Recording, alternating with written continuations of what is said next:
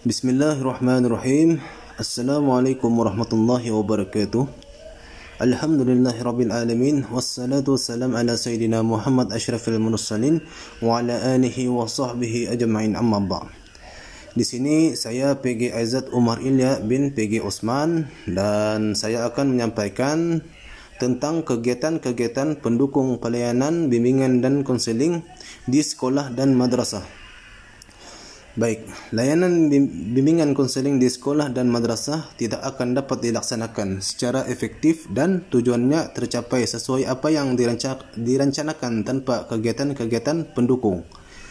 Dengan perkataan lain, agar layanan bimbingan konseling di sekolah dan madrasah lebih efektif dan mencapai hasil sesuai yang direncanakan, maka harus didukung oleh kegiatan-kegiatan pendukung pelayanan bimbingan konseling.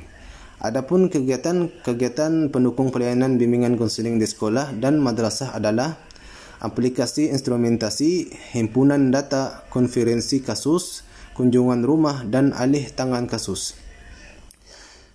Yang pertama, aplikasi instrumentasi. Aplikasi instrumentasi dapat bermakna upaya pengungkapan melalui pengukuran yang dilakukan dengan menggunakan alat ukur atau instrumen tertentu. Kondisi dalam diri klien yakni siswa perlu melalui aplikasi instrumentasi dalam rangka pelayanan bimbingan dan konseling untuk memperoleh pemahaman yang tentang klien yakni siswa secara lebih tepat. Upaya pengungkapan sebagai aplikasi instrumentasi dapat dilakukan melalui tes dan non-tes. Hasil aplikasi instrumen selanjutnya dianalisis dan ditafsirkan serta disikapi dan digunakan untuk memberi perlakuan secara tepat kepada klien dalam bentuk pelayanan dan konseling. Secara umum, tujuan aplikasi instrumentasi adalah diperolehnya data tentang kondisi tertentu atas diri klien yakni siswa. Data yang diperoleh melalui aplikasi instrumentasi selanjutnya digunakan sebagai bahan pertimbangan untuk penyelenggaraan bimbingan dan konseling. Dengan data tersebut, penyelenggaraan layanan bimbingan dan konseling khususnya di sekolah dan madrasah akan lebih efektif dan efisien. Yang kedua, himpunan data. Data merupakan deskripsi atau gambaran, keterangan atau catatan tentang sesuatu, dikaitkan dengan siswa dan bisa bererti deskripsi atau gambaran, keterangan atau catatan tentang siswa. Himpunan data dapat bermakna suatu upaya penghimpunan, penggolongan, dan pengemasan data dalam bentuk tertentu. Himpunan data juga bermakna usaha untuk memperoleh data tentang peserta didik, menganalisis dan menafsirkan serta menyimpannya.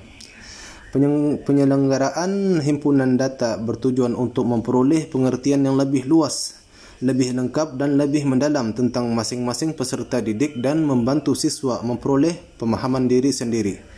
Penyelenggaraan himpunan data juga bertujuan untuk menyediakan data yang berkualitas dan lengkap juga bertujuan untuk menyediakan data yang berkualitas dan lengkap guna menunjang penyelenggaraan pelayanan bimbingan dan konseling.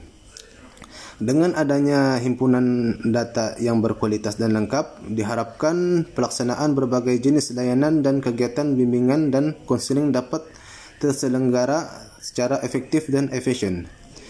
Yang ketiga, konferensi kasus. Konferensi kasus merupakan forum terbatas yang dilakukan oleh pembimbing atau konselor guna membahas sesuatu permasalahan dan arah pemecahannya. Konferensi kasus direncanakan dan dipimpin oleh pembimbing atau konselor, dihadiri oleh pihak-pihak yang terkait dengan kasus dan upaya pemecahannya. Pihak-pihak yang terkait diharapkan memiliki komitmen yang tinggi untuk teratasinya kasus secara baik dan tuntas. Sesuai dengan sifatnya yang kasus, pertemuan konferensi kasus bukan pertemuan formal, adalah arti berdasarkan surat keputusan tertentu. Penyelenggaraan kasus tidak terikat pada jumlah peserta tertentu, waktu dan jadual pertemuan tertentu, serta keharusan membuat surat keputusan tertentu. Konferensi kasus merupakan pertemuan terbuka dalam arti terbuka untuk kasus yang dibahas, terbuka dari segi pihak-pihak yang diundang, terbuka dalam waktu penyelenggaraan, terbuka dalam dinamika kegiatan, dan terbuka dalam hasil-hasilnya. Namun tetap menjunjung tinggi norma-norma dan kaidah-kaidah, prinsip-prinsip dan asas-asas pelayanan bimbingan dan konseling. Secara umum, konferensi kasus bertujuan untuk mengumpulkan data secara lebih luas dan akurat serta menggalang komitmen pihak-pihak yang terkait dengan kasus, yakni masalah tertentu dalam rangka pemecahan masalah. Yang keempat, kunjungan rumah. Kunjungan rumah bisa bermakna upaya mendeteksi kondisi keluarga dalam kaitannya dengan permasalahan individu atau siswa yang menjadi tanggungjawab pembimbing atau konselor dalam pelayanan bimbingan dan konseling. Kunjungan rumah dilakukan apabila data siswa untuk kepentingan pelayanan bimbingan dan konseling belum atau tidak diperoleh melalui wawancara dan angket.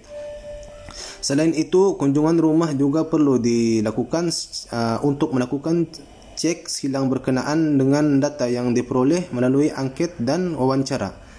Secara umum, kunjungan rumah bertujuan untuk memperoleh data yang lebih lengkap dan akurat tentang siswa berkenaan dengan masalah yang dihadapinya. Selain itu juga bertujuan untuk menggalang komitmen antara orang tua dan anggota keluarga lainnya dengan pihak sekolah atau madrasah, khususnya berkenaan dengan pemecahan masalah klien. Yang terakhir, yang kelima, alih tangan kasus. Bagaimana konselor atau pembimbing adalah manusia biasa yang selain memiliki kelebihan juga memiliki kelemahan. Tidak semua masalah siswa berada dalam pengetahuan pembimbing atau konselor untuk memecahkannya. Demikian juga tidak semua kasus atau masalah siswa berada dalam kewenangan konselor atau pembimbing untuk pemecahannya, baik secara ilmuwan maupun profesi. Ada kalanya kasus-kasus tertentu berada dalam kewenangan keilmuan psikologi dan penanganannya merupakan kewenangan psikolog atau psikiater. Secara umum, alih tangan kasus atau layanan rujukan bertujuan untuk memperoleh layanan yang optimal dan pemecahan masalah klien secara lebih tuntas. Sekian, itu saja yang bisa saya sampaikan. Wabillahi taufiq wal hidayah. Wassalamualaikum warahmatullahi wabarakatuh.